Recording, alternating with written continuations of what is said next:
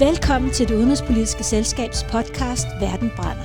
I dag med orienterings Tyskland og sikkerhedsmedarbejder gennem mere end 25 år, Tage Bagmand, og tidligere ambassadør og nuværende seniorrådgiver ved det udenrigspolitiske selskab, Per Carlsen.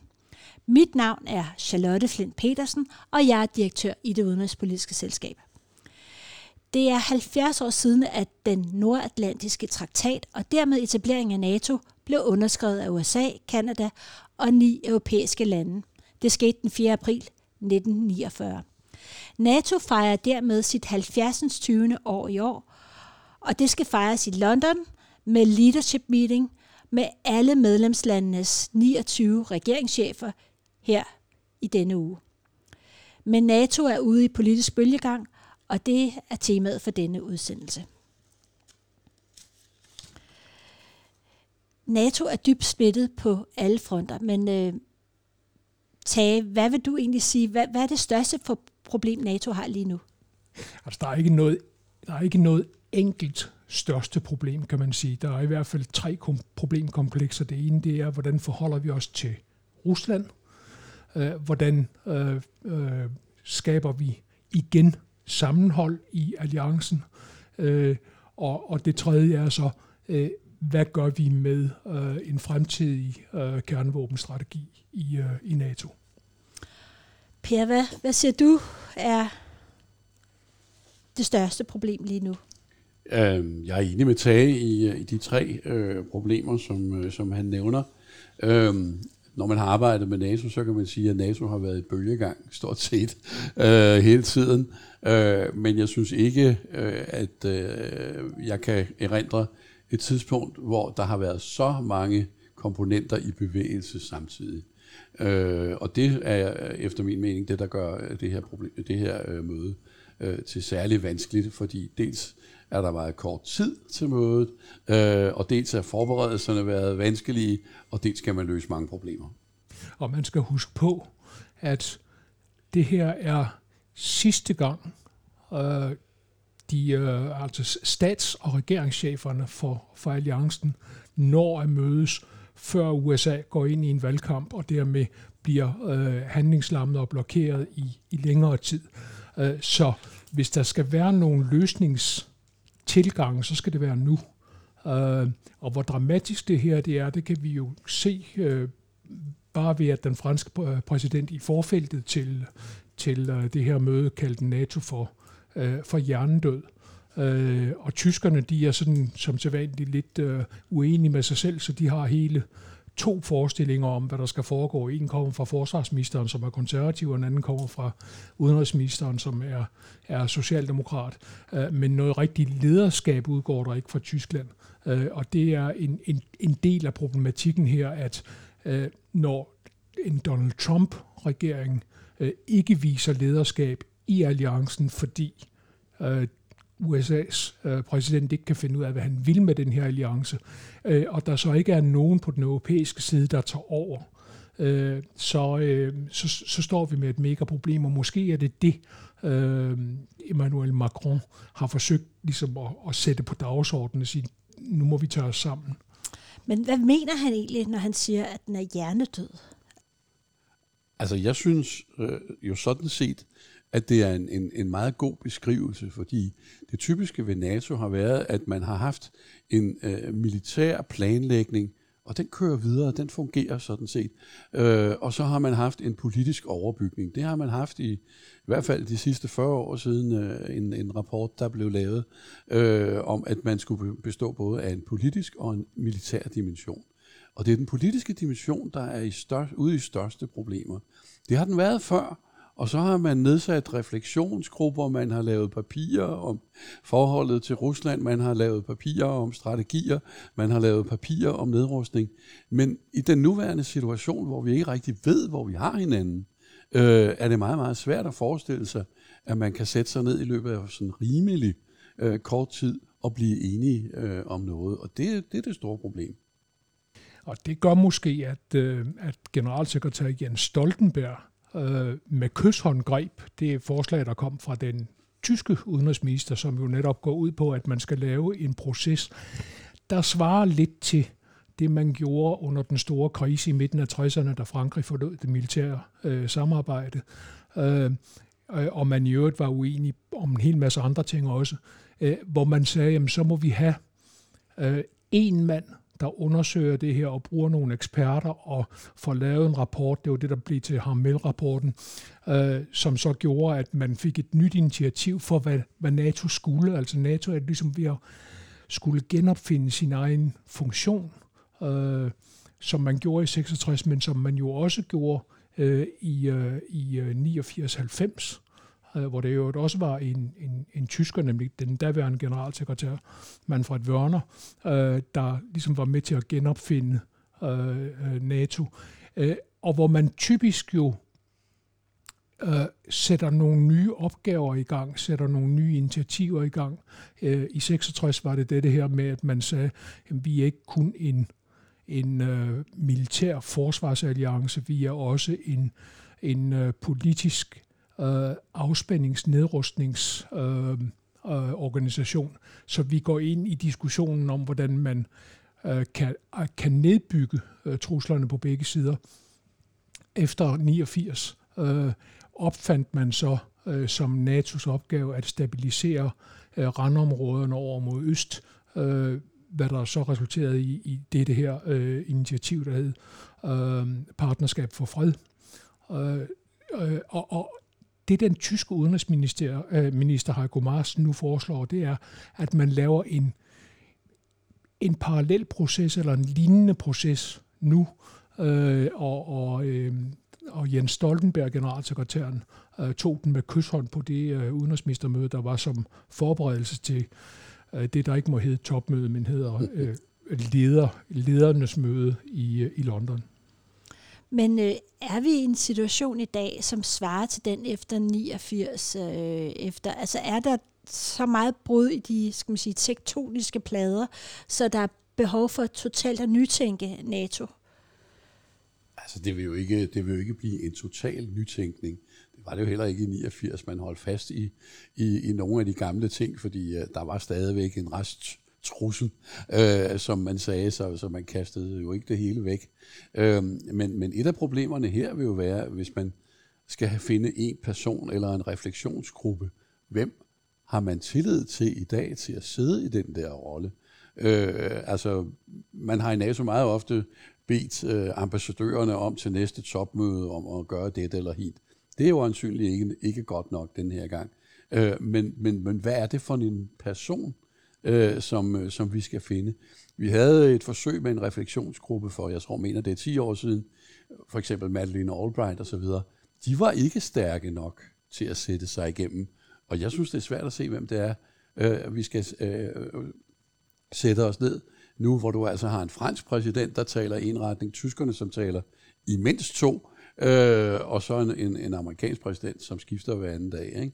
Øh, så hvad skal, hvad skal denne her hvilken person skal du finde, og, hvor, og, og hvordan skal han nå til et resultat? Det er det nye i forhold til for 10 og, øh, og 40 år siden. Og for at komplicere det hele yderligere, så har vi også en tyrkisk præsident, der, der spiller øh, klassens frække dreng, øh, og, og ligesom øh, før det her topmøde har med, meddelt, at han vil blokere for eksempel for, at øh, NATO kan træffe nogle beslutninger med hensyn til, hvad der skal ske i Østersøen, øh, fordi han er fornærmet over, at øh, NATO ikke støtter ham i det, han har i gang i, i, i, øh, i Syrien. Øh, så, og, og det her det er jo anderledes end det, vi havde både i 66 og i, og i 89. I 66 der var det helt øh, tydeligt en krise, der handlede om, at øh, franskmændene ville gå deres egen veje, og resten måtte så forsøge at samle stumperne op. I 89, der var alle ude i det problem, at de havde mistet orienteringen, fordi øh, når fjenden var væk, øh, hvad var NATO's rolle så? Øh, og det måtte man finde ud af, men det måtte man finde ud af sammen. Det vi ser i dag, det er et Frankrig, der trækker en vej, det er Tyskland, der trækker en anden vej, det er Tyrkiet, der trækker en tredje vej, det er et, Rusland, et øh, USA, der ikke giver øh, noget klart signal om, hvor de vil hen, øh, og det er et øh, Rusland, som man ikke rigtig kan vurdere. Øh, det eneste, man kan se for alvor i øjeblikket, det er, at øh, atomvåben vandrer opad på dagsordenen igen øh, og kommer til at spille en, en, en ny rolle. Egentlig øh, var NATO nok derhen, hvor man mente, at, øh, at øh, atomvåbne havde udspillet deres rolle som som militære våben, ikke som politiske våben, men som militære våben. Øh, og nu skal man til at tænke om igen, fordi både øh, Rusland og USA, øh, og for øvrigt også Kina, Nordkorea, er ved at, at, at placere øh, atomvåben som militære våben, igen som taktiske våben, ikke kun som strategiske øh, afskrækkelsesvåben. Så man kan sige, at hele spørgsmålet om våbenkontrol bliver et af måske et af de områder, som NATO i virkeligheden skal, skal til at retænke, og, og, og, og, og i virkeligheden også skal give det noget mening? Altså, det har øh, NATO faktisk gjort før. Øh, som, jeg, som jeg nævnte, så øh, har tyskerne øh, tidligere foreslået, at man netop skulle tænke øh, de her tanker igennem. Øh, das Gesamtkonzept für äh, øh, Entwaffnung und Waffenkontrolle, äh, øh, kan man næsten høre, hvor er kommet fra. Øh, og, øh, og det ledte jo til øh, nogle af de nedrustningsaftaler, øh, som vi senere øh, kom til med øh, CSBM og med INF og øh, med start, som vi nu er ved at tabe på gulvet den ene efter den anden. Øh, og, og der er, er forskellige grunde. Nogle af dem er blevet overtrådt af russerne især, øh, så er Kina kommet med, og hvordan får vi inddraget dem? Skal vi have ind? Det skal vi jo nok ikke, hvis vi skal have en, en, en, en våbenkonst. Så der er masser, som man kunne tænke over, øh, og som man kunne nedsætte grupper til at tænke over. Og det øh, synes jeg, at, at, at øh, vi i Danmark faktisk også skulle øh, begynde at interessere os for. Øh, I sin tid, da man, øh, da man øh, startede det, der nu hedder OSCE, det hed CSCE, der var Danmark øh, fremme på banen, en vis her Per Hækkerup øh, tog initiativ, og mange synes, at det var noget forfærdeligt noget at skulle begynde at rode med. Men det ville være en, en udmærket opgave for Danmark at øh, stille sig i spidsen for noget af det og støtte tyskerne øh, på nogle af, af de andre punkter her, øh, og derved også få en, en, en, igen en lidt, en lidt højere politisk øh, rolle i, øh, i organisationen. Øh, så kommer alt det her med det militære og de 2 procent, hvor vi også skal være aktive. Men, men det vil være godt også at, øh, at få en højere politisk rolle.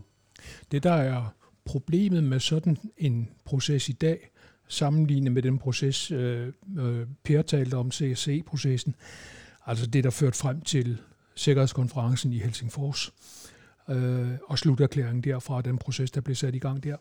Øh, det, der er forskellen, øh, det er, at styrken i CSC-processen var, at man fik identificeret øh, tre områder, øh, hvoraf det ene var et, øh, Vesten var særlig interesseret i, det andet var et, Sovjetunionen dengang var særlig interesseret i, og i midten var det så noget, begge to synes kunne være interessant.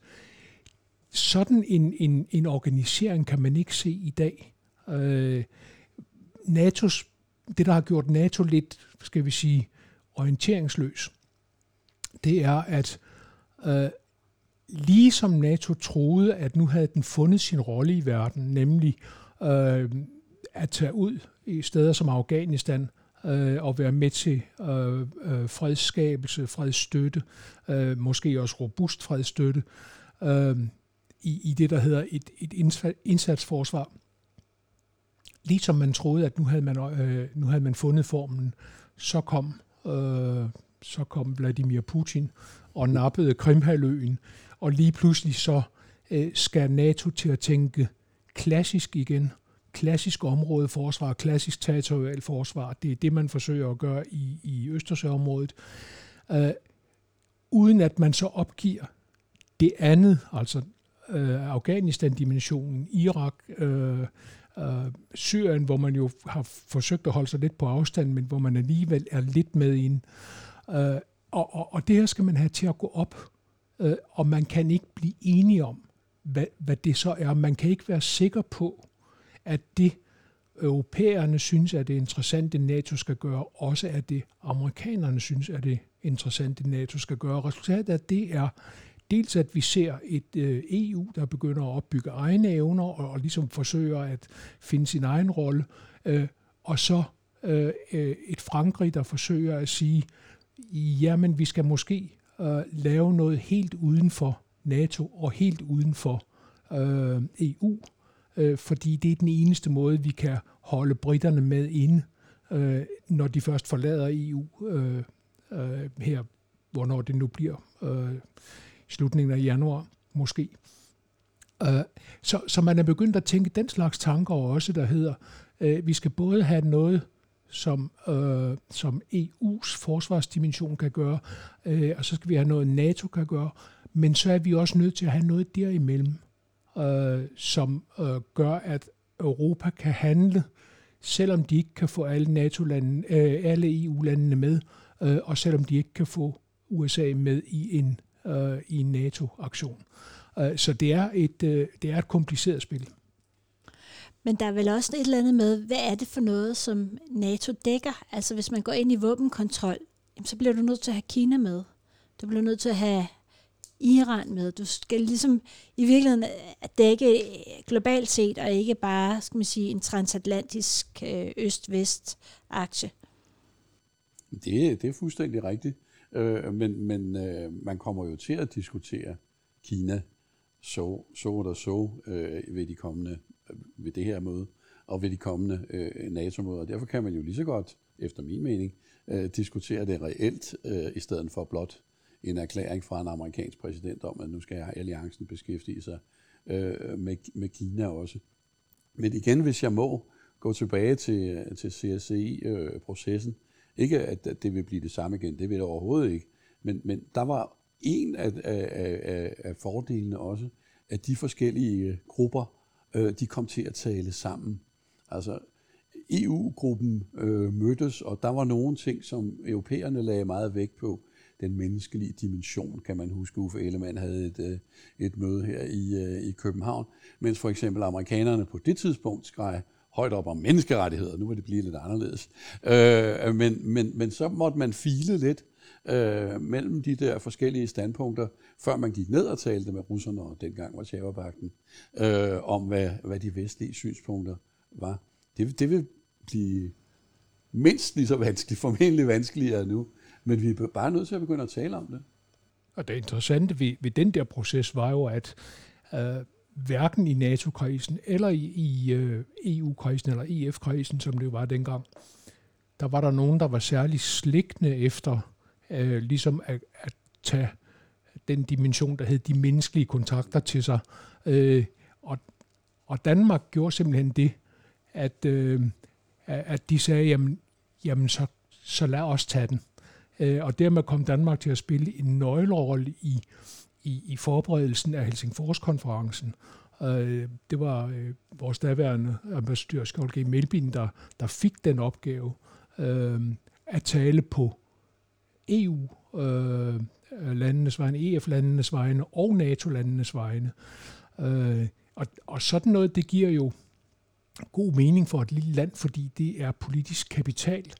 Øh, jeg var med til den øh, første opfølgningskonference i, øh, i Biograd, og der kunne vi godt mærke, at Danmark simpelthen var helt central, fordi øh, jamen, øh, de der øh, 35 lande, der var med, øh, de havde jo lugtet, at øh, Danmark talte både på EF's og på NATO's vegne i, i, øh, i, i den her dimension. Øh, og det gjorde, at man søgte altså til øh, Skjold G. Melbin øh, Øh, på den konference, når, når, når tingene var ved at køre fast. Øh, og, og derfor giver det en god mening, også for Danmark at være opmærksom på, om vi i en proces, der måske skal i gang nu, øh, kan spille en, en rolle, der er lidt større end, end, øh, end vores øh, geografiske, økonomiske og militære tyngde øh, er. Øh, så så øh, der ligger en opgave også for Udenrigsministeriet her. Præcis, altså det vil, det vil også være godt for vores egen, øh, vores eget diplomati og vores egen politiske øh, beslutninger vedrørende sikkerhed. Øh, vi er meget optaget i øjeblikket af, af disse militære udmeldinger om 2% og, øh, og, og, og en masse i, øh, i Arktis, men øh, det, vil være, det vil være nyttigt, hvis folk fra Udenrigsministeriet, Forsvarsministeriet andre steder øh, satte sig sammen og begyndte at formulere en dansk holdning til de her ting. Men, men det kræver jo så, at Danmark afklarer sin egen stilling Præcis. til nogle af de her problemer, og, og også afklare, hvor bredt et felt det her skal være, fordi at hvis vi skal tale øh, europæisk sikkerhed øh, og europæisk øh, sikkerhedspolitik, øh, så kommer vi ikke udenom øh, emner som øh, migration. Øh, vi kommer ikke udenom øh, emner som atomvåben. Øh, vi skal kunne fagne bredt, og derfor så skal der en afklaringsproces i gang i Danmark også, der måske er større end Forsvarsministeriet, Udenrigsministeriet, Statsministeriet, som er de tre øh, hvad skal man sige, klassiske sikkerhedsministerier. Det kan godt være, at der skal et, et justitsministerium, et indrigsministerium, øh, et handelsministerium, eller økonomiske ministerier, erhvervsministerier og sådan noget, indover også. Så, Øh, så det er en, en dobbelt opgave her. Vi skal være aktive i, i NATO, men vi skal så sandelig også være klar over, at vi selv skal vide, hvor det er, vi er på vej hen, og hvad det er, vi vil, øh, og hvad det er, vi ikke vil. Øh, hvis jeg lige må sige et ord om, øh, om Kina, øh, så vil jeg sige, at, at NATO kommer ikke udenom at tage stilling til det problem, at øh, den sikkerhedspolitiske akse ikke længere er Washington, Bruxelles, Moskva. Øh, den sikkerhedspolitiske akse forskydes mod, øh, mod Stillehavet og Asien. Øh, og, og derfor må NATO tage stilling til, om det vil øh, marginaliseres som en regional øh, organisation, eller om det vil være en, en, en, en spiller øh, globalt. Øh, når man tænker det ordentligt igennem, så tror jeg, at man kommer til det resultat, at man kan ikke være en regional sikkerhedsorganisation øh, øh, længere, øh, fordi øh, sikkerheden er øh, allerede nu globaliseret, og truslerne er globaliseret. Og det får mig til at spørge også, fordi nu på forsvars- og udenrigsministermødet, der blev man også enige om, at øh, space skulle være et område. Og det er jo så i virkeligheden endnu større end bare mm. det globale. Uh, hvad siger I til det?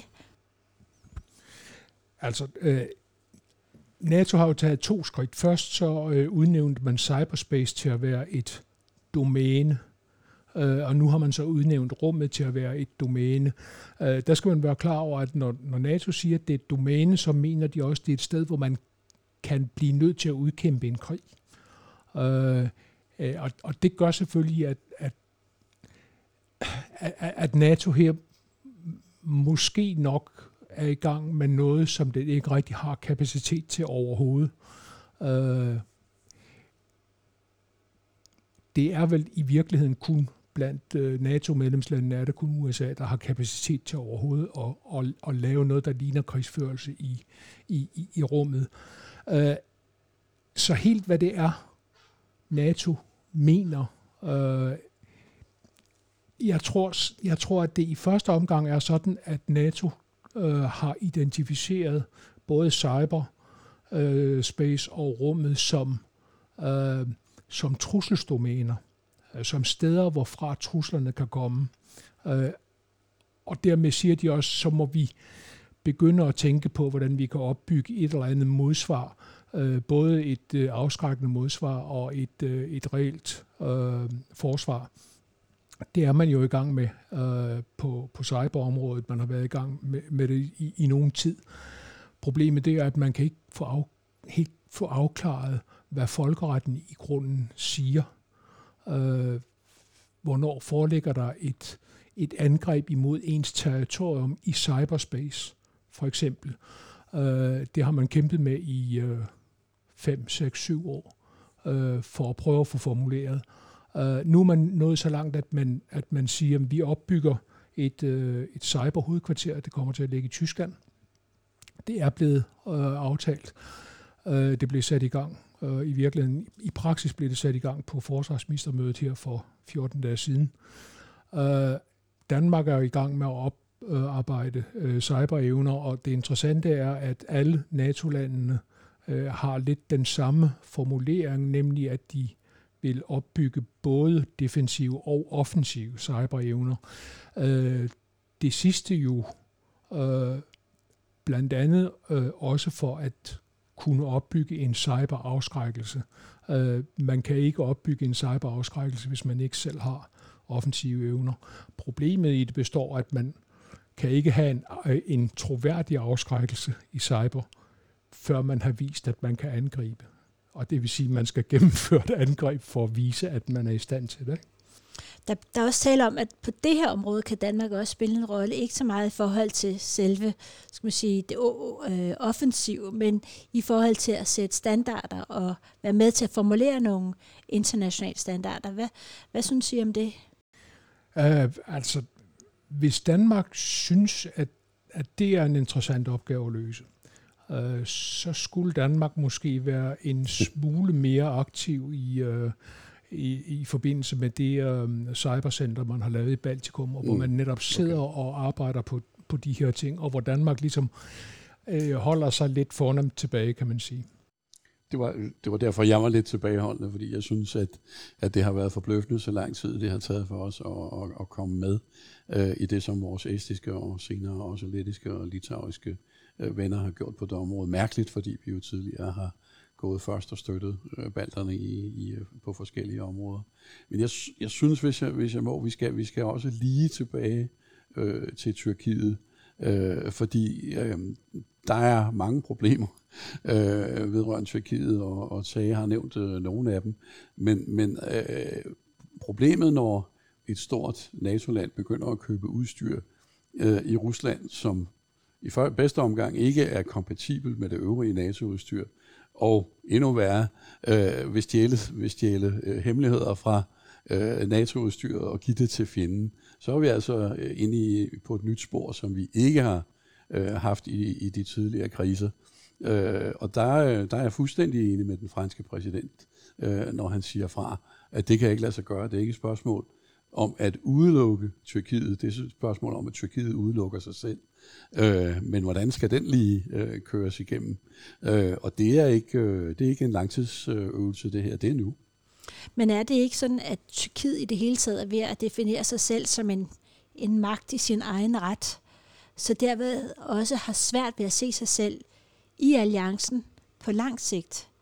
At man ligesom adskiller sig selv, altså, ligesom, altså i og med, at det ikke er lykkes med EU-integrationen, at de har op, altså, fået oparbejdet en, en stærk økonomi, selvom den har nogle problemer lige nu, at det betyder i virkeligheden, at Tyrkiet er ved at skabe sin egen region, eller sin egen magt, eller sin egen... Øh, så Tyrkiet oplever sig selv ligesom på samme måde, som Rusland ikke har lyst til at være en del af øh, skal man sige, det europæiske fællesskab, eller så har Tyrkiet heller ikke lyst til at være en del af en, altså reelt set en del af en alliance, som, som begrænser den i forhold til sine store politiske ambitioner.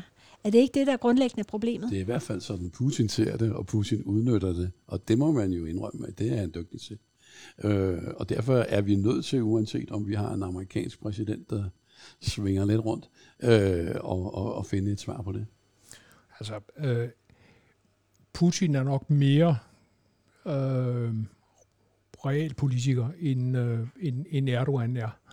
Øh, jeg tror, Erdogan har en forestilling om, at han kan øh, bruge sit NATO-medlemskab til at øh, øh, styrkeprojicere i sit nærområde. Øh, I det ene lys, der hedder kurderne, kurderne, kurderne. Øh, og, og, og der går han måske for langt. Øh, da han købte øh, de, øh, de øh, russiske øh, luftværnssystemer, øh, der overskred han en grænse, øh, som jeg ikke ved om helt er trængt ind i Ankara. Øh, men, men den er i hvert fald øh, den er i hvert fald meget tydelig i de europæiske NATO-lande. Øh, amerikanerne har været helt op og, og, og, og ringe i det røde felt, mm. men, men det er som om det, det er lidt som om amerikanerne spiller et dobbeltspil her og sådan halvt accepterer, at, øh, at Erdogan gør det, han gør. Øh, muligvis også øh, og nu er jeg ude i de rene spekulationer, men muligvis også fordi øh, øh, er, øh, Erdogan, øh, Trump og Putin, hvis man sådan skraber ned under fernissen, øh, trækker i samme retning, det vil sige trækker i den retning, der hedder, vi svækker øh, vi svækker NATO, vi, svækker, vi svækker de internationale øh, institutioner, fordi vi oplever, at de lægger begrænsninger på vores udfoldelsesmuligheder.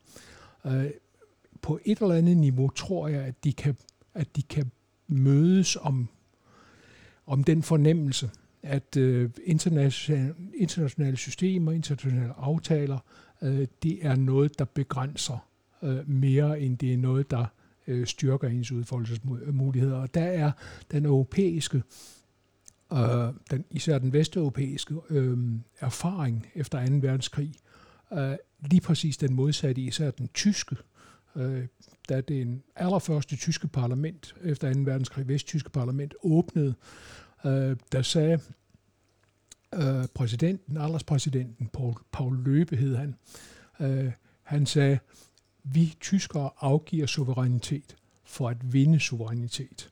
Øh, og dermed sagde han, at vi lader os integrere i nogle systemer og nogle regelsæt, fordi det er inden for dem, vi kan få vores udfoldelsesmuligheder.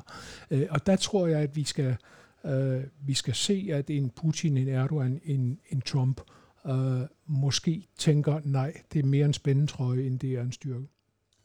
Forbindelse med, forbindelse med trekanter, så så jeg i Washington Post, tror jeg, øh, i går, at der nu bliver lavet en flådeøvelse med, med russerne og kineserne og Iran. Så der er masser af gode trekanter at, at tænke over. Nu her til slut, øh, Per, øh, har vi et øh, NATO om, øh, om 20 år? Jeg tror, vi har et NATO om 20 år. Jeg tror også, vi har et NATO om 30 år. Det store spørgsmål, hvad det er for et NATO. Øh, for jo mere og mere det bliver til en snakkeklub, hvor man ikke kan, kan nå til fælles øh, øh, beslutninger, så er der nogle andre, der bliver nødt til at udfylde det tomrum. Men vi vil sikkert mødes og snakke pænt til hinanden. Og Tage, har vi et uh, NATO om 20 år? Ja, ja, ja, ja, jeg er enig med Per. Øh, det, man forsøger i øjeblikket, og der ligger nogle forslag på bordet, øh, det er at finde nogle strategier. Øh, der ligger i øjeblikket et øh, forslag fra øh, nogle tænksomme herrer, der siger, at vi skal have noget, vi kalder en resolute response strategi, som gør, at vi fortæller vores modstandere, at hvis de gør sådan der, så gør vi garanteret sådan her. Øh, og det lyder meget besnærende. Og problemet er bare, at øh, når, den, når den, sådan en strategi bliver overført på atomvåbenområdet, Præcis. Øh, så vil europæerne med garanti stejle, fordi der er indbygget en automatik i, hvornår man går til kernevåbenniveau. Øh, og der tror jeg, at, øh, at det her forsøg vil, vil, vil, vil kuldsejle, fordi jeg tror ikke, der er politisk vilje til at gøre det. Øh, men, men NATO skal finde en eller anden form for et, en eller anden form for nyt strategisk koncept. Det vi har nu, det er fra 2010, og det var vagt nok. I mellemtiden har vi fået Ukrainekrisen. Vi har set Syrien. Øh, verden er helt anderledes, øh, og vi har ikke noget svar på det endnu. Øh, hvis, øh, hvis Per skal, skal have ret i, at vi har et NATO om 20 år, om 30 år, øh, så skal vi have fundet en strategi øh, inden for ikke 20 eller 30 år, men inden for to eller tre eller fire år. Og der skal du ikke kun tale om europæerne. Da vi lavede det strategiske koncept, øh, kom jeg til på et tidspunkt og sige, at vi skal vel også kigge på kernevåbne. Så fik jeg en over nallerne af den amerikanske forhandler, så gik jeg over bagefter og sagde, hvad, hvad blev du så i i år? Så sagde han, der er en stor tilslutning til no first use i USA. Tak Per Carlsen, og tak til Bagmand